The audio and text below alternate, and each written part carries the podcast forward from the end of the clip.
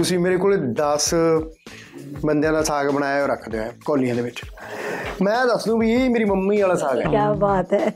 ਕੋ ਮੈਂ ਪਿੰਡ ਕਈ ਵਾਰੀ ਚੱਲ ਜਾਣਾ ਉੱਥੇ ਮੈਂ ਪਿੱਛੇ ਜੇ ਮੇਰੇ ਕੋਈ ਸਾਗ ਹੈ ਮਾ ਮੰਮੀ ਇਹ ਆਪਣਾ ਸਾਗ ਤਾਂ ਹੈ ਨਹੀਂ ਕਹਿੰਦੀ ਲੈ ਉਹਦੀ ਹੱਸ ਕਹਿੰਦੀ ਹਾਂ ਇਹ ਤਾਂ ਉਹਨਾਂ ਪੰਡਤਾਂ ਦੇ ਪੰਡਤਾਂ ਨੇ ਤਾਂ ਕਹਿੰਦੇ ਤੈਨੂੰ ਮੈਨੂੰ ਪਤਾ ਵੀ ਤੂੰ ਆਵੇਂਗਾ ਵੀ ਉਧਰ ਹੀ ਲੰਘ ਰਹੇਗਾ ਵੀ ਤੇ ਅਸੀਂ ਵੀ ਚੱਲ ਸਾਗ ਦਾ ਸ਼ਕੀਨ ਹੈ ਵੀ ਸਾਗ ਖਾਣਾ ਹੈ। ਮੰਮੀ ਨੂੰ ਇਹ ਹੁੰਦਾ ਸੀ ਵੀ ਮੇਰਾ ਪੁੱਤ ਨਾ ਟੀਵੀ ਤੇ ਆਵੇ। ਅੱਜ ਵੀ ਜੇ ਕੋਈ ਗਾਣਾ ਆਉਂਦਾ ਹੈ ਟੀਵੀ ਦੇ ਉੱਤੇ ਮੇਰਾ ਜੇ ਘੱਟ ਆਉਂਦਾ ਤਾਂ ਕਹਿੰਦੇ ਨਹੀਂ ਉਹ ਉੱਥੇ ਅੱਜ ਗਾਣਾ ਨਹੀਂ ਆਇਆ ਹੈਗਾ। ਕੀ ਗੱਲ ਸਭ ਕੁਝ ਖੈਰ ਸੁੱਖ ਹੈ ਜਾਂ ਕੁਝ ਵੀ ਹੈ? ਹਰ ਤਰ੍ਹਾਂ ਦੀਆਂ ਸ਼ਰਾਰਤਾਂ ਕੀਤੀਆਂ ਨੇ। ਜਿੱਦਾਂ ਬੱਚੇ ਕਰਦੇ। ਇੰਨੀਆਂ ਸ਼ਰਾਰਤਾਂ ਕੀਤੀਆਂ ਨੇ। ਸ਼ਰਾਰਤਾਂ ਕੀਤੀਆਂ ਬਹੁਤ ਨੇ। ਉਹ ਕੁੱਟ ਪੈਂਦੀ ਰਹੀ ਹੈ ਮੇਰੇ ਕੋਲ ਸੱਚੀ ਗੱਲ ਹੈ। ਉਹ ਕੁੱਟ ਦਿੰਦੇ ਸੀ। ਮੈਨੂੰ ਬੜਾ ਮਜ਼ਾ ਆਉਂਦਾ ਸੀ ਜਦੋਂ ਬੱਚੇ ਬਚਪਨ 'ਚ ਸੀ ਨਾ ਸਰਦੂਲ ਜੀ ਕਹਿੰਦੇ ਹੁੰਦੇ ਸੀਗੇ ਕਿ ਦੇਖੋ ਬੱਚਿਆਂ ਨੇ ਵੱਡੇ ਹੋ ਜਾਣਾ ਵਕਤ ਚੱਲੀ ਜਾਣਾ ਹੈ। ਪਰ ਇਹ ਜਿਹੜਾ ਬਚਪਨ ਹੈ ਨਾ ਇਹ ਨਿਕਲ ਜਾਣਾ ਇਹ ਬਚਪਨ ਮੁੜ ਕੇ ਨਹੀਂ ਵਾਪਸ ਆਉਣਾ। ਇਸ ਕਰਕੇ ਸਰਦੂਲ ਜੀ ਤੇ ਮੈਂ ਬਹੁਤ ਮਾਣਦੇ ਹੁੰਦੇ ਸੀ ਬੱਚੇ ਦੇ ਤੋਤਲੇ ਤੋਤਲੀਆਂ ਗੱਲਾਂ ਬੱਚੇ ਦੀਆਂ ਸ਼ਰਾਰਤਾਂ ਨੂੰ। ਅਸੀਂ ਕਦੇ ਨਹੀਂ ਰੋਕਿਆ ਉਹਨਾਂ ਨੂੰ।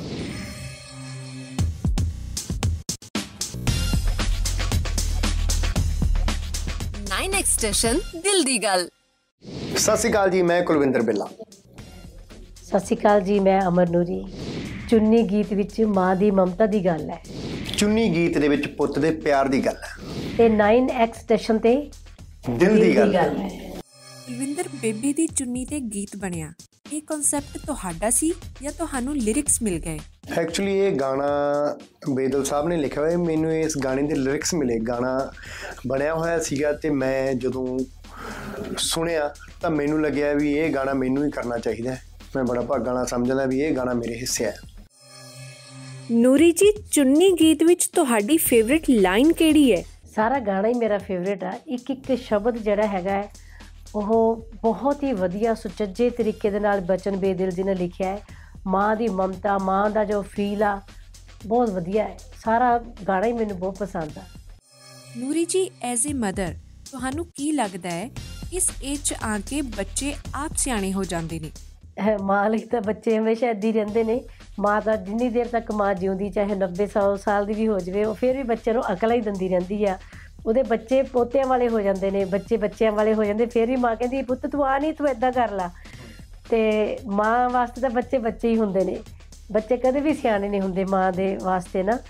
ਤੇ ਬੱਚੇ ਜਿਹੜੇ ਨੇ, ਆਗਿਆਕਾਰ ਸ- ਜਿਹੜੇ ਅਦਬ ਵਾਲੇ ਬੱਚੇ ਹੁੰਦੇ ਨੇ, ਉਹ ਉਹਦੀ, ਉਸ ਗੱਲ ਦੇ ਵਿੱਚੋਂ ਮੁਹੱਬਤ ਲੱਭਦੇ ਨੇ, ਪਿਆਰ ਲੱਭਦੇ ਨੇ। ਕਿਉਂਕਿ ਬੱਚਾ ਚਾਹੇ ਜਿੱਡਾ ਵੱਡਾ ਮਰਜ਼ੀ ਹੋ ਜਾਵੇ ਅਕਲਾਂ ਵਾਲਾ ਹੋ ਜਾਵੇ ਪੜਾਉਣ ਵਾਲੀ ਤਾਂ ਉਹਨੂੰ ਮਾਂ ਹੀ ਹੁੰਦੀ ਆ ਨਾ। ਕੁਲਵਿੰਦਰ ਆਪਣੀ ਬੇਬੇ ਦੇ ਨਾਲ ਜੁੜਿਆ ਕੋਈ ਸਟਰਗਲ ਵੇਲੇ ਦਾ ਕੋਈ ਮੂਮੈਂਟ ਯਾਦ ਹੈ? ਬਚਪਨ ਤੋਂ ਲੈ ਕੇ ਹੁਣ ਤੱਕ ਅੱਜ ਵੀ ਸਟਰਗਲ ਹੀ ਕਰ ਰਹੇ ਹਾਂ ਵੈਸੇ। ਜ਼ਿੰਦਗੀ ਦੇ ਵਿੱਚ ਬੰਦਾ ਰੋਜ਼ ਸਟਰਗਲ ਕਰਦਾ ਹੈ ਬੇਸਿਕਲੀ ਕਿਸ ਮਰਜ਼ੀ ਕਿੱਤੇ ਦੇ ਵਿੱਚ ਹੋਵੇ ਉਹ। ਮਾਂ ਨੂੰ ਤਾਂ ਹਮੇਸ਼ਾ ਹੀ ਇਦਾਂ ਹੁੰਦਾ ਹੈ ਵੀ ਮੈਂ ਮੇਰਾ ਜੋ ਪੁੱਤ ਕਿਤੇ ਚੱਲਿਆ ਕੁਝ ਵੀ ਕੰਮ ਕਰਨ ਚੱਲਿਆ ਉਹ ਹਮੇਸ਼ਾ ਦੁਆਵਾਂ ਹੀ ਮੰਗਦੀ ਹੈ। ਤੇ ਮੈਂ ਇਹ ਨਹੀਂ ਇੱਕ ਪਲ ਤਾਂ ਮੈਂ ਯਾ ਕਹਿ ਨਹੀਂ ਸਕਦਾ ਵੀ ਮੇਰੀ ਮਾਂ ਨੇ ਉਹ ਪਲ ਮੇਰੇ ਲਈ ਬੈਸਟ ਸੀਗਾ। ਮਾਂ ਦੇ ਹਰ ਇੱਕ ਪਲ ਮੇਰੇ ਲਈ ਬੈਸਟ ਨੇ। ਨੂਰੀ ਜੀ ਸਾਰੰਗ ਤੇ ਅਲਾਪ ਬਚਪਨ 'ਚ ਕਿੰਨੇ ਕੁ ਜ਼ਿੱਦੀ ਸੀ? ਹੈ, ਮੈਨੂੰ ਲੱਗਦਾ ਸਾਰੇ ਬੱਚੇ ਸ਼ਰਾਰਤੀ ਹੁੰਦੇ ਆ। ਅਸੀਂ ਵੀ ਬਹੁਤ ਜਦੋਂ ਛੋਟੇ ਹੁੰਦੇ ਸੀ ਅਸੀਂ ਵੀ ਬਹੁਤ ਸ਼ਰਾਰਤਾਂ ਕਰਦੇ ਹੁੰਦੇ ਸੀਗੇ। ਬੇਰੀਆਂ ਤੇ ਅੰਬਾਂ ਤੇ ਚੜ ਜਾਣਾ ਜਾਮਣਾਂ ਦੇ ਦਰਖਤਾਂ ਤੇ ਚੜ ਚੜ ਕੇ ਤੋੜਨੇ ਕਦੇ ਡਿੱਗ ਜਾਣਾ ਸੱਟ ਵੀ ਲਵਾ ਲੈਣੀ। ਤੇ ਨਾਲੇ ਤਾਂ ਮਾਂ ਨੇ ਗੁੱਸਾ ਕਰਨਾ ਵੀ ਬੱਚੇ ਦੇ ਸੱਟ ਲੱਗੀ ਫਿਰ ਨਾਲ ਪਿਆਰ ਨਾਲ ਬੁਰਾਈ ਵੀ ਜਾਣਾ। ਵੀ ਬੱਚੇ ਦੇ ਸੱਟ ਲੱਗੀ ਹੋਈ ਆ। ਕਿਉਂਕਿ ਉਹ ਜਿਹੜੀਆਂ ਚੀਜ਼ਾਂ ਨੇ ਇਹ ਹੰਡਾਉਣੀਆਂ ਮੇਰੇ ਖਿਆਲ ਦੇ ਵਿੱਚ, ਮੈਨੂੰ ਬੜਾ ਮਜ਼ਾ ਆਉਂਦਾ ਸੀ ਜਦੋਂ ਬੱਚੇ, ਬਚਪਨ 'ਚ ਸੀ ਨਾ, ਸਰਦੂਲ ਜੀ ਕਹਿੰਦੇ ਹੁੰਦੇ ਸੀਗੇ ਕਿ ਦੇਖੋ ਬੱਚਿਆਂ ਨੇ ਵੱਡੇ ਹੋ ਜਾਣਾ, ਵਕਤ ਚੱਲੀ ਜਾਣਾ ਹੈ। ਪਰ ਇਹ ਜਿਹੜਾ ਬਚਪਨ ਹੈ ਨਾ, ਇਹ ਨਿਕਲ ਜਾਣਾ, ਇਹ ਬਚਪਨ ਮੁੜ ਕੇ ਨਹੀਂ ਵਾਪਸ ਆਉਣਾ। ਇਸ ਕਰਕੇ ਸਰਦੂਲ ਜੀ ਤੇ ਮੈਂ ਬਹੁਤ ਮਾਣਦੇ ਹੁੰਦੇ ਸੀ ਬੱਚੇ ਦੇ ਤੋਤਲੇ ਤੋਤਲੀਆਂ ਗੱਲਾਂ, ਬੱਚੇ ਦੀਆਂ ਸ਼ਰਾਰਤਾਂ ਨੂੰ। ਅਸੀਂ ਕਦੇ ਨਹੀਂ ਰੋਕਿਆ ਉਹਨਾਂ ਨੂੰ। ਔਰ ਜਦੋਂ ਅਸੀਂ ਸਟੂਡੀਓ 'ਚ ਰਿਕਾਰਡਿੰਗ ਕਰਨ ਲਈ ਜਾਂਦੇ ਹੁੰਦੇ ਸੀ ਨਾ ਤੇ ਜਿਹੜੇ ਉੱਥੇ ਜਿੰਨੇ ਵੀ ਮਿਊਜ਼ੀਸ਼ੀਅਨਸ ਹੁੰਦੇ ਸੀਗੇ ਜਾਂ ਸਟੂਡੀਓ ਵਾਲੇ ਹੁੰਦੇ ਸੀਗੇ ਡਾਇਰੈਕਟਰ ਸਾਹਿਬ ਹੁੰਦੇ ਸੀ 뮤직 ਡਾਇਰੈਕਟਰ ਉਹਨਾਂ ਨੇ ਕਹਿਣਾ ਸਰਦੂਲ ਭਾਜੀ ਤੇ ਨੂਰੀ ਜਿਹੋਣੀ ਰਿਕਾਰਡਿੰਗ ਤੇ ਆ ਰਹੇ ਨੇ। ਉਹਨਾਂ ਦੇ ਬੱਚੇ ਸਾਰੰਗਲਾ ਬਾਰੇ ਬੜੇ ਸ਼ਰਾਰਤੀ ਆ, ਬੜੇ ਬੜੇ ਸਾਥ ਸੰਭਾਲ ਲਓ। ਤੇ ਮਤਲਬ ਕਿ ਇੱਦਾਂ ਬਹੁਤ ਜ਼ਿਆਦਾ ਸ਼ਰਾਰਤੀ ਹੁੰਦੇ ਸੀਗੇ ਪਰ ਉਹ ਸ਼ਰਾਰਤਾਂ ਚੰਗੀਆਂ ਲੱਗਦੀਆਂ ਸੀ। ਅਸੀਂ ਕਦੇ ਨਹੀਂ ਰੋਕਿਆ ਉਹਨਾਂ ਨੂੰ ਵੀ ਸ਼ਰਾਰਤਾਂ ਨਾ ਕਰੋ। ਉਹਨਾਂ ਸ਼ਰਾਰਤਾਂ ਦੇ ਵਿੱਚੋਂ ਹੀ ਬੱਚਾ ਕੁਝ ਨਾ ਕੁਝ ਬਣਦਾ ਹੈ। ਕੁਲਵਿੰਦਰ ਤੁਸੀਂ ਬਚਪਨ 'ਚ ਕਿੱਦਾਂ ਦੀਆਂ ਸ਼ਰਾਰਤਾਂ ਕਰਦੇ ਹੁੰਦੇ ਸੀ? ਯਾਦ ਹੈ ਕੁਝ? ਜਿੱਦਾਂ ਮੈਡਮ ਨੇ ਦੱਸਿਆ ਵੀ ਬੱਚੇ ਤਾਂ ਸਾਰੇ ਸ਼ਰਾਰਤਾਂ ਕਰਦੇ ਹੀ ਕਰਦੇ ਨੇ ਮੈਂ ਵੀ ਤੇਰਾ ਸ਼ਰਾਰਤੀ ਰਹੇਗਾ। ਤੇ ਹਰ ਤਰ੍ਹਾਂ ਦੀਆਂ ਸ਼ਰਾਰਤਾਂ ਕੀਤੀਆਂ ਨੇ ਜਿੱਦਾਂ ਬੱਚੇ ਕਰਦੇ। ਇੰਨੀਆਂ ਸ਼ਰਾਰਤਾਂ ਕੀਤੀਆਂ ਨੇ। ਸ਼ਰਾਰਤਾਂ ਕੀਤੀਆਂ ਬਹੁਤ ਨੇ। ਉਹ ਕੁੱਟ ਪੈਂਦੀ ਰਹੀ ਹੈ ਮੇਰੇ ਕੋਲ ਸੱਚੀ ਗੱਲ ਹੈ ਉਹ ਕੁੱਟ ਦਿੰਦੇ ਸੀ। ਕਿਉਂਕਿ ਸ਼ਰਾਰਤਾਂ ਫਿਰ ਮਾਪਿਓ ਜੇ ਉਹਨਾਂ ਨੇ ਕੁੱਟਿਆ ਜਾਂ ਕੁਝ ਵੀ ਕਰਿਆ ਉਹਨਾਂ ਦਾ ਅੱਜ ਉਹਨਾਂ ਦੀ ਬਦੌਲਤ ਹੀ ਅੱਜ ਇਸ ਜਗ੍ਹਾ ਦੇ ਉੱਤੇ ਬੈਠੇ ਹਾਂ। ਕ੍ਰਿਸ਼ਨ ਭਗਵਾਨ ਨੇ ਕਿੰਨੀਆਂ ਸ਼ਰਾਰਤਾਂ ਕੀਤੀਆਂ ਨੇ ਜਿਹੜੇ ਐਡੇ ਵੱਡੇ ਦੇਵਤੇ ਹੋਏ ਨੇ ਹਨਾ? ਤੇ ਮਾਂ ਤੇ ਬੱਚੇ ਦਾ ਇੱਕ ਸਾਂਝ ਇੱਕ ਰਿਸ਼ਤਾ ਹੀ ਐਸਾ ਹੈ ਨਾ ਜੁੜੇ ਹੋਏ ਨੇ ਰੂਹਾਂ ਨੇ ਦੋ ਰੂਹਾਂ ਨੇ ਜਿਹੜੀਆਂ ਜੁੜੀਆਂ ਹੋਈਆਂ ਨੇ। ਮਾਂ ਜਦੋਂ ਬੱਚੇ ਨੂੰ ਜਨਮ ਦਿੰਦੀ ਆ ਜਦੋਂ ਬੱਚਾ ਗਰਭ 'ਚ ਹੁੰਦਾ ਹੈ ਤੇ ਮਾਂ ਉਹਦੀ ਇੱਕ ਇੱਕ ਚੀਜ਼ ਨੂੰ ਨਿਹਾਰਦੀ ਆ ਜਦੋਂ ਕਰਵਟ ਵੀ ਲੰਦਾ ਬੱਚਾ ਉਹ ਵੀ ਮਹਿਸੂਸ ਕਰਦੀ ਆ ਮਾਂ ਵੀ ਮੇਰਾ ਬੱਚਾ ਹੁਣ ਏਦਾਂ ਹੈ। ਮਾਂ ਦੇਖ ਲਓ ਕਿੱਦਾਂ ਜੁੜ ਜਾਂਦੀ ਹੈ ਬੱਚੇ ਨਾਲ। 9 ਮਹੀਨੇ ਪਹਿਲਾਂ ਬੱਚੇ ਨਾਲ ਜੁੜ ਜਾਂਦੀ ਆ। ਕੁਲਵਿੰਦਰ ਤੁਸੀਂ ਆਪਣੀ ਬੇਬੇ ਦੀ ਪਹਿਲੀ ਰੀਝ ਕਿਹੜੀ ਪੁਗਾਈ ਸੀ? ਮੰਮੀ ਦੀ ਰੀਜ ਮੰਮੀ ਨੂੰ ਇਹ ਹੁੰਦਾ ਸੀ ਵੀ ਮੇਰਾ ਪੁੱਤ ਨਾ ਟੀਵੀ ਤੇ ਆਵੇ। ਤੇ ਜਦੋਂ ਪਹਿਲੀ ਵਾਰੀ ਟੀਵੀ ਤੇ ਗਾਣਾ ਆਇਆ ਸੀ ਮੈਨੂੰ ਨਾ ਅੱਜ ਵੀ ਹੁੰਦਾ ਹੈ ਜਦੋਂ ਨਾ ਮੈਂ ਕੋਈ ਵੀ ਮੇਰਾ ਗਾਣਾ ਆਉਂਦਾ ਹੈ ਮੈਂ ਉਹਨਾਂ ਦੇ ਸਾਹਮਣੇ ਬਹਿ ਕੇ ਨਹੀਂ ਮੇਰੇ ਤੋਂ ਦੇਖਿਆ ਜਾਂਦਾ। ਪਤਾ ਨਹੀਂ ਕਿਉਂ ਮੈਨੂੰ ਮੈਨੂੰ ਐਨ ਵੀ ਤੁਸੀਂ ਦੇਖੋ ਮੈਂ ਇਸ ਬਾਰੇ ਜਾਣਨਾ ਹੈਗਾ। ਪਰ ਇੱਕ ਪਤਾ ਨਹੀਂ ਸੰਗ ਹੈ ਪਤਾ ਨਹੀਂ ਕੀ ਹੈ ਤੇ ਮੈਨੂੰ ਹਮੇਸ਼ਾ ਇਦਾਂ ਲੱਗਦਾ ਹੁੰਦਾ ਵੀ ਮੇਰੀ ਮੰਮੀ ਹੋਰੀ ਜਦੋਂ ਟੀਵੀ ਤੇ ਮੈਂ ਪਹਿਲਾਂ ਵੀ ਦੱਸਿਆ ਕਿਸੇ ਹੋਰ ਇੰਟਰਵਿਊ ਦੇ ਵਿੱਚ, ਅੱਜ ਵੀ ਜਦੋਂ ਵੀ ਕੋਈ ਬਿਸ਼ਕਰੀ ਅੱਜ ਕੱਲ ਦੇਖਿਆ ਤਾਂ ਬਹੁਤ ਘੱਟ ਚੈਨਲ ਦੇਖਿਆ ਨੇ ਟੀ ਫੋਨਾਂ ਤੇ ਸਾਰੇ ਪ- ਬੰਦੇ ਦੇਖਦੇ ਹੈਗੇ। ਤੇ ਉਹ ਅੱਜ ਵੀ ਜੇ ਕੋਈ ਗਾਣਾ ਆਉਂਦਾ ਹੈ ਟੀਵੀ ਦੇ ਉੱਤੇ ਮੇਰਾ, ਜੇ ਘੱਟ ਆਉਂਦਾ ਹੈ ਤਾਂ ਕਹਿਣਗੇ ਨਹੀਂ, ਉਹ ਉਹ ਉੱਥੇ ਅੱਜ ਗਾਣਾ ਨਹੀਂ ਆਇਆ ਹੈਗਾ, ਕੀ ਗੱਲ, ਸਭ ਕੁਝ ਖੈਰ ਸੁੱਖਿਆ ਜਾਂ ਕੁਝ ਵੀ ਹੈ, ਤੇ ਉਹਨਾਂ ਨੂੰ ਤਾਂ ਹਮੇਸ਼ਾ ਹੀ ਚਾਹ ਚੜਦਾ ਹੈਗਾ। ਨੂਰੀ ਜੀ, ਬੱਚਿਆਂ ਦੇ 뮤직 ਕੈਰੀਅਰ ਵੱਲ ਕਿੰਨਾ ਕੁ ਫੋਕਸਡ ਰਹੇ ਹੋ ਸ਼ੁਰੂ ਤੋਂ? ਸ਼ੁਰੂ ਸ਼ੁਰੂ ਦੇ ਵਿੱਚ ਜਦੋਂ ਬੱਚੇ ਛੋਟੇ ਹੁੰਦੇ ਸੀ ਨਾ ਉਦੋਂ ਮੈਂ ਇਹਨਾਂ ਦੀ ਪੜ੍ਹਾਈ ਦੇ ਉੱਤੇ ਬਹੁਤ ਜ਼ਿਆਦਾ ਧਿਆਨ ਦਿੰਦੀ ਹੁੰਦੀ ਸੀ ਵੀ ਬੱਚੇ ਪੜ੍ਹਾਈ ਚੰਗੀ ਕਰ ਲੈਣ ਕਿਉਂਕਿ ਜਿਹੜਾ ਸੰਗੀਤ ਆ ਉਹ ਤਾਂ ਇਹਨਾਂ ਦੇ ਬਲੱਡ ਦੇ ਵਿੱਚ ਹੀ ਆ ਅੰਦਰ ਹੀ ਆ ਮਾਪੇ ਤੋਂ ਮਿਲਿਆ ਹੈ।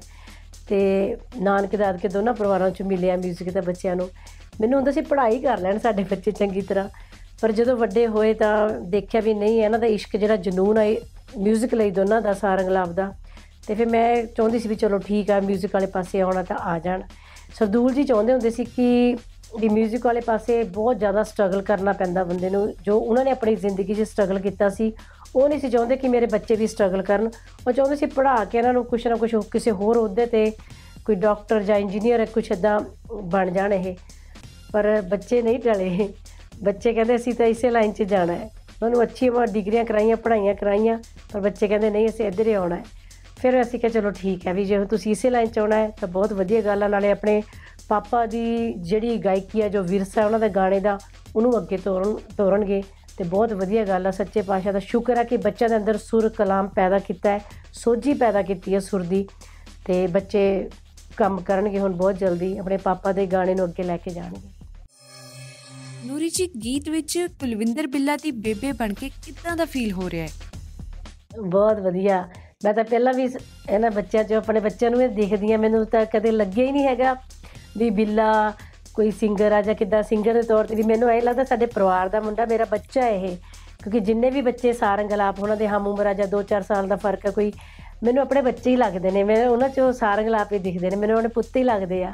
ਜਦੋਂ ਅਸੀਂ ਸ਼ੂਟਿੰਗ ਤੇ ਸੀਗੇ, ਤਾਂ ਮੈਨੂੰ ਲੱਗਿਆ ਹੀ ਨਹੀਂ ਹੈਗਾ ਵੀ ਮੈਂ ਕਿਸੇ ਆਰਟਿਸਟ ਨਾਲ ਜਾਂ ਕਿਸੇ ਕੋਈ ਹੋਰ ਕਿਸੇ ਬੰਦੇ ਨਾਲ ਕਿਸੇ ਨਾਲ ਗਾਣਾ ਕਰ ਰਹੀ, ਮੈਨੂੰ ਲੱਗਦਾ ਸੀ ਮੇਰਾ ਪੁੱਤ ਹੈ ਤੇ ਮੈਂ ਉਹਦੀ ਮਾਂ ਹੈ ਅਸੀਂ ਗਾਣਾ ਕਰ ਰਹੇ ਹਾਂ ਫੀਲਿੰਗ ਸਾਰੀ ਉਹਦੀ ਆ ਰਹੀ ਸੀਗੀ। ਮੈਨੂੰ ਆਪਣਾ ਪੁੱਤ ਨਜ਼ਰ ਆਉਂਦਾ ਸੀ ਬਿੱਲੇ ਵਿੱਚੋਂ। ਤੇ ਹੁਣ ਵੀ ਮੇਰਾ ਪੁੱਤ ਹੀ ਨਜ਼ਰ ਆਉਂਦਾ ਵਿੱਚੋਂ। ਕੁਲਵਿੰਦਰ ਯਾਦ ਹੈ ਆਪਣੀ ਪਹਿਲੀ ਕਮਾਈ ਤੋਂ ਬੇਬੇ ਜੀ ਨੂੰ ਕਿਹੜੀ ਚੀਜ਼ ਲੈ ਕੇ ਦਿੱਤੀ ਸੀ? ਹੁਣ ਮੇਰੇ ਵੈਸੇ ਯਾਦ ਨਹੀਂ ਵੀ ਮੈਂ ਕੀ ਲੈ ਕੇ ਦਿੱਤਾ ਸੀ। ਪਰ ਸਾਰੀ ਜਿੰਨੀ ਵੀ ਕਮਾਈ ਹੁੰਦੀ ਹੈ, ਅੱਜ ਵੀ ਉਹਨਾਂ ਕੋਲ ਹੀ ਜਾਂਦੀ ਹੈਗੀ। ਉਹਨਾਂ ਤੋਂ ਹੀ ਲੈਣਾ ਵੀ ਹਾਂ ਮੈਨੂੰ ਕਿਤੇ ਅੱਜ ਮੈਂ ਜਾਣਾ ਹੈ ਕੁਝ ਮੈਨੂੰ ਚਾਹੀਦਾ ਹੈ। ਕੀ ਬਾਤ ਮੇਰੀ ਸਭ ਤੋਂ ਵੱਡੀ ਕਮਾਈ ਉਹੀ ਨੇ। ਨੂਰੀ ਜੀ, ਤੁਹਾਨੂੰ ਕੁਲਵਿੰਦਰ ਦਾ ਕਿਹੜਾ-ਕਿਹੜਾ ਗਾਣਾ ਪਸੰਦ ਹੈ? ਮੈਨੂੰ ਸਾਰੇ ਗਾਣੇ ਇਹਨਾਂ ਦੇ ਬਹੁਤ ਪਸੰਦ ਆ ਇਹਨਾਂ ਦਾ ਸੁੱਚਾ ਸੁਰਮਾ ਸੀਗਾ, ਪੰਜਾਬ ਗਾਣਾ ਸੀਗਾ। ਬੜੇ ਸੋਹਣੇ ਸੋਹਣੇ ਗਾਣੇ ਗਾਏ ਨੇ ਤੇ ਸਰਦੂਲ ਜੀ ਵੀ ਕਹਿੰਦੇ ਸੀਗੇ, ਕਹਿੰਦੇ ਵੀ ਮੁੰਡਾ ਬੜਾ ਸੁਰੀਲਾ ਹੈ ਸਿੱਖ ਕੇ ਆਇਆ ਹੈ। ਆਵਾਜ਼ 'ਚ ਵੀ ਦਾਮਾ ਜਦੋਂ ਸੁੱਚਾ ਸੁਰਮਾ ਸੀ ਸੁਣਿਆ ਸੀਗਾ ਗਾਣਾ ਤੇ ਬਹੁਤ ਵਧੀਆ ਲੱਗਿਆ। ਸਰਦੂਲ ਜੀ ਨੇ ਵੀ ਬਹੁਤ ਸਲਾਘਾ ਕੀਤੀ ਇਹਨਾਂ ਦੇ ਗਾਣੇ ਦੀ, ਆਵਾਜ਼ ਦੀ ਵੀ ਤੇ ਸੋਹਣੇ ਚੁਆਇਸ ਬਹੁਤ ਅੱਛੀ ਹੈ ਇਹਨਾਂ ਦੀ। ਚੋਣ ਬਹੁਤ ਚੰਗੀ ਆ ਬਿੱਲੇ ਦੀ ਨਾ। ਤੇ ਆ ਜਿਹੜਾ ਚੁੰਨੀ ਗਾਣਾ ਹੈ, ਇਹ ਤਾਂ ਕਿਆ ਹੀ ਬਾਤ ਆ ਨਾ। ਇਹ ਗਾਣੇ ਦੀ ਮੈਂ ਇੱਕ ਹੋਰ ਵੀ ਗੱਲ ਦੱਸਦਾ ਹੈਗਾ।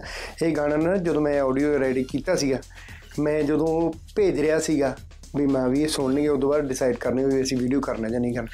ਤਾਂ ਮੈਨੂੰ ਇੱਕ ਬੜਾ ਡਰ ਸੀਗਾ, ਕਿਉਂਕਿ ਬੜੇ ਕੋ- ਸੁਰੀਲੇ ਪਰਿਵਾਰ ਸਰਦੂਲ ਭਾਜੀ ਨੂੰ ਛੋਟੇ ਹੁੰਦੇ ਤੋਂ ਸੁਣ ਸੁਣ ਕੇ ਜੇ ਜੋ ਅਸਲੀ ਕਹਿੰਦੇ ਵੀ ਸਾਡੇ ਖਾਨਦਾਨ ਦੇ ਵਿੱਚ ਤਾਂ ਕੋਈ ਗਾਇਕੀ ਇਦਾਂ ਦੀ ਹੈ ਨਹੀਂ ਸੀ ਪਰ ਅਸੀਂ ਇਹ ਖਾਨਦਾਨ ਇਹਨਾਂ ਪਰਿਵਾਰਾਂ ਨੂੰ ਸੁਣ ਸੁਣ ਕੇ ਜਿੰਨਾ ਕੁ ਗਾਉਣਾ ਸਿੱਖਿਆ। ਮੈਨੂੰ ਬੜਾ ਡਰ ਸੀਗਾ ਵੀ ਮੇਰਾ ਇਹ ਗਾਣਾ ਪਤਾ ਨਹੀਂ ਪਸੰਦ ਆਊਗਾ ਜਾਂ ਨਹੀਂ ਆਊਗਾ ਇਹ ਜੇ ਚਲੋ ਲਿਰਿਕਸ ਪਸੰਦ ਆ ਸਕਦੇ ਆ ਵੀ ਮੇਰਾ ਗਾਇਆ ਹੋਇਆ ਪਸੰਦ ਆਊਗਾ ਕਿ ਨਹੀਂ ਵੀ ਹੋ ਸਕਦਾ ਵੀ ਮੈਂ ਨਾ ਉਹਨਾਂ ਪਰਫੈਕਟ ਗਾ ਸਕਿਆ ਹਾਂ ਪਰ ਬਹੁਤ ਵਧੀਆ ਇਹਨਾਂ ਨੇ ਮੈਡਮ ਬਹੁਤ ਸੁਰੀਲਾ ਵੀ ਗਾਇਆ ਹੈ ਫੀਲ ਬਹੁਤ ਆ ਗਾਣੇ ਦੇ ਵਿੱਚ। ਗਾਣਾ ਉਹੀ ਹੁੰਦਾ ਹੈ ਫੀਲ ਦਾ ਗਾਣਾ ਹੁੰਦਾ ਹੈ। ਸਰਦੂਲ ਹੁਣੇ ਕਹਿੰਦੇ ਹੁੰਦੇ ਸੀ, ਗਾਣਾ ਹੈ ਹੀ ਫੀਲ ਦਾ ਹੈ। ਜਿਹੜਾ ਤੁਹਾਡੀ ਰੂਹ ਦੇ ਅੰਦਰ ਵੜ ਜਵੇ, ਉਹੀ ਗਾਣਾ ਹੁੰਦਾ, ਉਹੀ ਸੰਗੀਤ ਹੁੰਦਾ ਹੈ।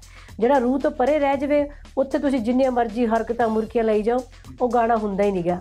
ਉਹ ਬਿੱਲੇ ਹੋਰਾਂ ਨੇ ਸੁਰੀਲਾ ਵੀ ਗਾਇਆ ਮਿੱਠਾ ਵੀ ਗਾਇਆ ਹੈ। ਗਾਣੇ ਵਿੱਚ ਦਰਦ ਵੀ ਆ ਫੀਲ ਭਰਿਆ ਪਿਆ ਗਾਣੇ ਦੇ ਵਿੱਚ। ਨੂਰੀ ਜੀ, ਤੁਸੀਂ ਬਚਪਨ 'ਚ ਕਿੱਦਾਂ ਦੀਆਂ ਸ਼ਰਾਰਤਾਂ ਕਰਦੇ ਸੀ? ਸਾਡੀਆਂ ਸ਼ਰਾਰਤਾਂ ਐਵੇਂ ਹੁੰਦੀਆਂ ਸੀਗੀਆਂ ਮੇਰੇ ਵੱਡੇ ਵੀਰ ਜੀ ਕਰਮਾ। ਅਹ ਉਹ ਜ਼ਿਆਦਾ ਸ਼ਰਾਰਤੀ ਹੁੰਦੇ ਸੀ ਤੇ ਮੈਂ ਇੰਨੀ ਸ਼ਰਾਰਤ, ਮੈਨੂੰ ਮੇਰਾ ਨਾਂ ਘਰ ਦਾ ਸੀਗਾ ਭੋਲੀ, ਮੈਨੂੰ ਭੋਲੀ ਬਹੁਤ ਹੁੰਦੀ ਸੀਗੀ, ਮੈਨੂੰ ਸਾਰੇ ਕਹਿੰਦੇ ਤਾਂ ਬਹੁਤ ਭੋਲੀ ਹੈ ਵਿਚਾਰੀ ਕ- ਕੁ ਸ਼ਰਾਰਤ ਕੋਈ ਕਰਦਾ ਹੈ ਤੇ ਝਿੜਕਾਂ ਨੂੰ ਪੈ ਜਾਂਦੀਆਂ ਨੇ। ਵੀਰ ਜੀ ਨੇ ਸ਼ਰਾਰਤ ਕਰਨੀ, ਝਿੜਕਾਂ ਮੈਨੂੰ ਪੈ ਜਾਣੀਆਂ।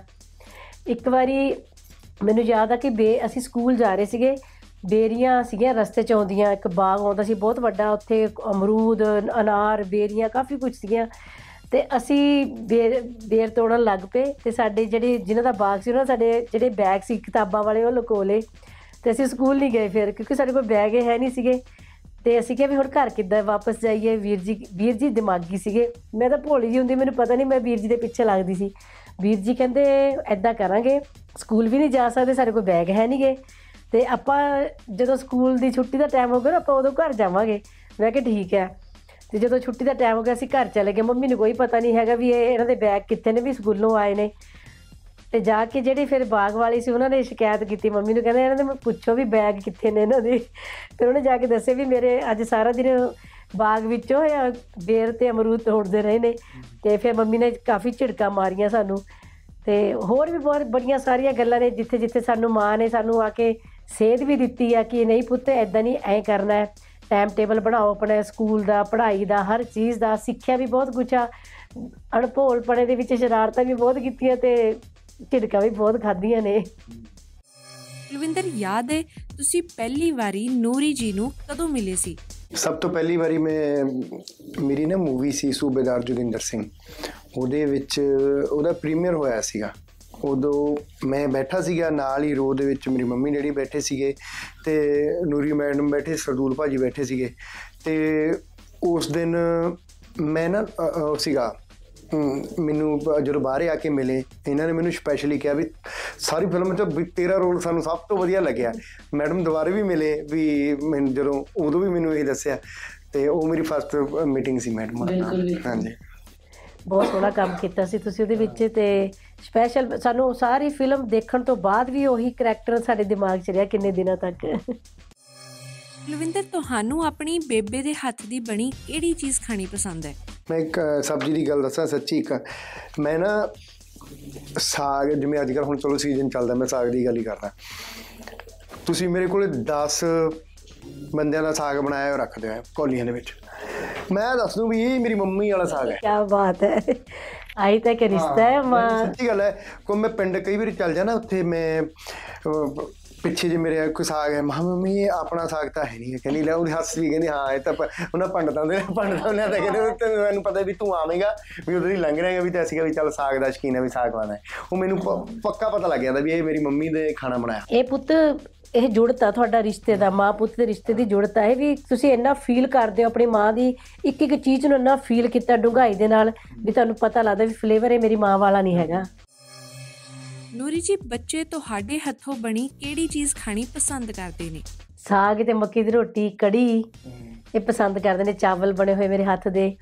ਤੇ ਬੱਚੇ ਬਹੁਤ ਪਸੰਦ ਕਰਦੇ। ਜਦੋਂ ਮੈਂ ਘਰ ਹੁੰਨੀ ਫਿਰ ਮੈਨੂੰ ਸਰਦੂਲ ਜੀ ਵੀ ਮੇਰੇ ਹੱਥੋਂ ਮੇਥੇ ਵਾਲੀ ਰੋਟੀ ਬੜੀ ਪਸੰਦ ਕਰਦੇ ਸੀ ਮੱਕੀ ਦੀ। ਮੈਂ ਉਹ ਹੱਥ ਨਾਲੇ ਬਣਾਉਂਦੀ ਹਾਂ ਚੱਕਲੇ ਤੇ ਨਹੀਂ ਬਣਾਉਂਦੀ। ਮੈਂ ਹੱਥ ਨਾਲ ਪਾਣੀ ਹੱਥੀ ਰੋਟੀ ਉਹ ਬਣਾਉਂਦੀ ਹਾਂ ਤੇ ਸਰਦੂਲ ਜੀ ਨੂੰ ਬਹੁਤ ਪਸੰਦ ਸੀ। ਬੱਚੇ ਵੀ ਉਹੀ ਪਸੰਦ ਕਰਦੇ ਆ। ਜਦੋਂ ਮੈਂ ਘਰ ਹੁੰਨੀ ਹਾਂ, ਹੁਣ ਸੀਜ਼ਨ ਚੱਲਦਾ ਆਪਣੇ ਘਰੇ ਸਾਰਾ ਅਸੀਂ ਸਾਗ ਅ, ਸਬਜ਼ੀਆਂ ਸਾਰੀਆਂ ਘਰੇ ਉਗਾਈ ਦੀਆਂ ਆਰਗੈਨਿਕ ਸਾਰੇ ਖਾਦ ਪਾ ਕੇ ਘਰ ਦੀ ਗੋਹੇ ਵਾਲੀ। ਤੇ ਫਿਰ ਬੱਚੇ ਕਹਿੰਦੇ ਮੰਮਾ ਹੁਣ ਤੁਸੀਂ ਘਰੇ ਹੋ ਤੁਸੀਂ ਸਾਨੂੰ ਸਾਗ ਬਣਾ ਕੇ ਦਿਓ ਤੇ ਅਹ, ਮੇਥੇ ਵਾਲੀ ਰੋਟੀਆਂ ਉਹ ਫਿਰ ਮੈਂ ਬੱਚਿਆਂ ਲਈ ਬਣਾਉਣੀ ਹੁੰਦੀ ਆ ਕੜੀ ਸਪੈਸ਼ਲ ਕੁਲਵਿੰਦਰ ਕਦੀ ਬੇਬੇ ਤੋਂ ਚੋਰੀ ਕੋਈ ਸ਼ਰਾਰਤ ਕੀਤੀ ਜੋ ਅੱਜ ਤੱਕ ਉਹਨਾਂ ਨੂੰ ਪਤਾ ਹੀ ਨਹੀਂ ਲੱਗੀ? ਉਹ ਸਾਰੀਆਂ ਗੱਲਾਂ ਨੇ ਮੈਂ ਇੱਕ ਤੁਹਾਨੂੰ ਹੋਰ ਬੜੀ ਵਧੀਆ ਇੰਟਰਸਟਿੰਗ ਗੱਲ ਅਹ ਜਦੋਂ ਨਾ ਜਿਵੇਂ ਆਪਾਂ ਧੂਫ ਬੱਤੀ ਹੁੰਦੀ ਹੈ ਘਰਾਂ ਦੇ ਵਿੱਚ ਸਾਰੇ ਆਪਣੇ ਆਪਣੇ ਜਿਨ੍ਹਾਂ ਨੂੰ ਆਪਾਂ ਮੰਨਦੇ ਆ ਉਹ ਕਰਦੇ ਨੇ। ਤੇ ਉਹ ਮੰਮੀ ਹੋਰੀ ਨਾ ਜਿੱਤੇ ਮੱਥਾ ਟੇਕਦੇ ਨੇ ਉੱਤੇ ਇੱਕ ਛੋਟੀ ਜਿਹੀ ਡੱਬੀ ਹੁੰਦੀ ਸੀ ਉਹਦੇ ਵਿੱਚ 5 ਰੁਪਏ 2 ਰੁਪਏ 1 ਰੁਪਏ ਪਾਉਂਦੇ ਮੈਨੂੰ ਐ ਲੱਗਦਾ ਹੁੰਦਾ ਜੋ ਬਾਤ ਸਾਈਡ ਸੂਟ ਜਿੱਤੇ ਹੁੰਦਾ ਮੈਂ ਕੁਝ ਲੈ ਕੇ ਆਉਣਾ ਹੁੰਦਾ ਸੀ ਉਹਨੂੰ ਬੋਚ ਕੇ ਕੱਢ ਕੇ ਉੱਥੋਂ ਮਾਤ ਵਾਲੇ ਪੈਸੇ ਹੁੰਦੇ ਸੀ ਜਿਹੜੇ ਉਹੀ ਕੱਢ ਕੇ ਮੈਂ ਕਈ ਵਾਰੀ ਉੱਪਰ ਲੈ ਆਉਂਦਾ ਕੁਝ ਖਾਣ ਪੀਣ ਨੂੰ ਜੇ ਕੋਈ ਖਾਣਾ ਕੀ ਹੁੰਦਾ ਸੀ ਉਹਦੇ ਟੌਫੀਆਂ ਲੈ ਆਏ ਕੁਝ ਹੋਰ ਕੀ ਆ ਦਾਲ ਭੁਜੀਆ ਲਿਆਂਦਾ। ਦਾਲ ਭੁਜੀਆ ਲੈ ਬਿਲਕੁਲ। ਪਰ ਮੈਂ ਦੱਸੀ ਨਹੀਂ ਅੱਜ ਦੱਸਤੀ ਮੈਂ ਕਹਿ ਕਿ ਮੇਰੀ ਗੱਲ ਵੀ ਉਹ ਗੋਲਕ ਜਿਹੜਾ ਗੋਲਕ ਸੀ ਕਿਉਂ ਮੁੱਕਿਆ ਰਹਿੰਦਾ ਸੀਗਾ? ਉਹਨੂੰ ਨਾ ਵੀ ਜਦੋਂ ਕਿਤੇ ਜਾਵਾਂਗੇ ਮੱਥਾ ਟੇਕ ਕੇ ਆਵਾਂਗੇ ਹਨਾ ਉਦੋਂ ਕਿਸੇ ਆਪਾਂ ਲੋੜਵੰਦ ਨੂੰ ਦੇ ਕੇ ਆਵਾਂ ਉਹ ਪੈਸੇ ਇਕੱਠੇ ਹੋ ਜਾਂਦੇ ਸੀ ਨਾ ਉਹ। ਲੋੜਵੰਦ ਤਾਂ ਤੁਸੀਂ ਸੀ ਉਸ ਮੈਂ ਉਸ ਵੇਲੇ ਸਭ ਤੋਂ ਵੱਧ ਲੋੜਵੰਦ ਸੀ ਬੋਚ ਕੇ ਜੀ ਕੱਢ ਕੇ ਲੈ ਜਾਂਦਾ ਸੀ ਜਿਹੜਾ। ਉਹ। ਖਾਲੀ ਵੀ ਰਹਿੰਦੀ ਸੀਗੀ। ਨੂਰੀ ਜੀ ਜਦੋਂ ਬੱਚੇ ਸ਼ਰਾਰਤਾਂ ਕਰਦੇ ਸੀ ਉਦੋਂ ਤੁਸੀਂ ਸੁਧਾਰਨ ਲਈ ਕਿਹੜਾ ਤਰੀਕਾ ਅਪਣਾਉਂਦੇ ਸੀ? ਮੈਂ ਗੁੱਸੇ ਹੋ ਜਾਂਦੀ ਸੀ ਨਾ, ਮੈਂ ਨਾ ਫਿਰ ਬੋਲਦੀ ਗੱਲ ਹੀ ਨਹੀਂ ਸੀ ਕਰਦੀ ਬੱਚੇ ਨੇ ਬੁਲਾਈ ਜਾਣਾ, ਪਿੱਛੇ ਪਿੱਛੇ ਫਿਰੀ ਜਾਣਾ। ਹੁਣ ਵੀ ਜਦੋਂ ਨਾ ਕਿਤੇ ਕੋਈ ਗੱਲ ਇਦਾਂ ਦੀ ਹੋ ਜਾਂਦੀ ਆ ਤੇ ਮੈਂ ਫਿਰ ਇਹਨਾਂ ਨਾਲ ਬੋਲਣਾ ਹੀ ਬੰਦ ਕਰ ਦਿੰਨੀ ਆ। ਫਿਰ ਅਲਾਪ ਨਾ ਪਿੱਛੇ ਪਿੱਛੇ ਫਿਰੀ ਜਾਊਗਾ, ਕਦੇ ਮੇਰੀ ਚੁੰਨੀ ਫੜ ਲਈ, ਕਦੇ ਫਿਰ ਹੈ ਮੰਮੀ ਐਦਾਂ ਨਾ ਫਿਰ ਆਪਾਂ ਐ ਮੇਰੇ ਆ ਉਹ ਗੱਲਾਂ ਦੱਸੂਗਾ ਮੈਨੂੰ, ਜਿਹੜੀਆਂ ਮੈਨੂੰ ਬਹੁਤ ਚੰਗੀਆਂ ਲੱਗਦੀਆਂ ਨੇ, ਪਿੱਛੇ ਪਿੱਛੇ ਫਿਰੀ ਜਾਊਗਾ। ਅਹ ਸਾਰੰਗ ਵੀ ਜਦੋਂ ਮੈਂ ਉਹਦੇ ਨਾਲ ਨਾਰਾਜ਼ ਹੋਣਾ, ਫਿਰ ਉਹਨੇ ਆ ਕੇ ਬਹਿ ਜਾਣਾ, ਉਹਨੂੰ ਪਤਾ ਲੱਗ ਜਾਂਦਾ ਵੀ ਮੰਮੀ ਨਾਰਾਜ਼ ਆ। ਉਹਨੇ ਮੇਰੇ ਕੋਲ ਆ ਕੇ ਬਹਿ ਜਾਣਾ ਤੇ ਫਿਰ ਆ ਕੇ ਗੱਲਾਂ ਸ਼ੁਰੂ ਕਰ ਲੈਣੀਆਂ। ਅਹ ਮੰਮੀ, ਉਹ ਜਿਹੜਾ ਤੁਹਾਡਾ ਇੱਕ ਗਾਣਾ ਸੀ ਨਾ, ਉਹ ਫੇਵਰਟ ਉਹ ਵਾਲਾ ਮੈਂ ਉਹਨੇ ਕੱਢ ਕੱਢ ਕੇ ਮੈਨੂੰ ਸੁਣਾਉਣਾ, ਕੋਈ ਗ- ਪੁਰਾਣੀਆਂ ਗੱਲਾਂ ਸਾਨੂੰ ਯਾਦ ਕਰਾਉਣੀਆਂ। ਤੇ ਮੈਂ, ਮੈਨੂੰ ਭੁੱਲ ਜਾਂਦਾ ਸੀ ਕਿ ਮੈਂ ਤਾਂ ਗੁੱਸੇ ਉਹਨਾਂ ਨਾਲ। ਐਦੀ ਐਦੀ, ਇਹ ਵੀ ਬਹੁਤ ਚਲਾਕ ਨੇ ਦੋਨੋਂ ਜਣੇ, ਮੈਨੂੰ, ਇਹਨਾਂ ਨੂੰ ਪਤਾ ਹੀ ਮੰਮੀ ਦੇ ਰਾਗ ਕਿੱਥੇ ਆ। ਕੁਲਵਿੰਦਰ, ਤੁਹਾਡੀ ਬੇਬੇ ਜੀ ਨੂੰ ਤੁਹਾਡਾ ਕਿਹੜਾ ਗਾਣਾ ਬਹੁਤ ਪਸੰਦ ਹੈ? ਮੇਰੀ ਮੰਮਾ ਨੇ ਕਹਿੰਦੇ, ਮਾਂ ਨੂੰ ਤਾਂ ਸਾਰੇ ਹੀ ਪੁੱਤ ਪਿਆਰੇ ਹੁੰਦੇ ਆ ਨਾ। ਉਦਾਂ ਹੀ ਮੇਰੇ ਮੇਰੇ ਗਾਣੇ ਮੇਰੀ ਮੰਮੀ ਨੂੰ ਸਾਰੇ ਹੀ ਪਸੰਦ ਆਉਣੇ। ਹੁਣ ਮੈਂ ਸੱਚੀ ਕਦੇ ਇਹ ਨਹੀਂ ਪੁੱਛਿਆ, ਮੰਮੀ ਵੀ ਮੇਰਾ ਕਿਹੜਾ ਗਾਣਾ ਵਧੀਆ ਲੱਗਦਾ ਤੁਹਾਨੂੰ? ਤੇ ਮੈਨੂੰ ਲੱਗਦਾ ਉਹਨੂੰ ਸਾਰੇ ਹੀ ਗਾਣੇ ਪਸੰਦ ਆਉਣੇ ਮੇਰੇ।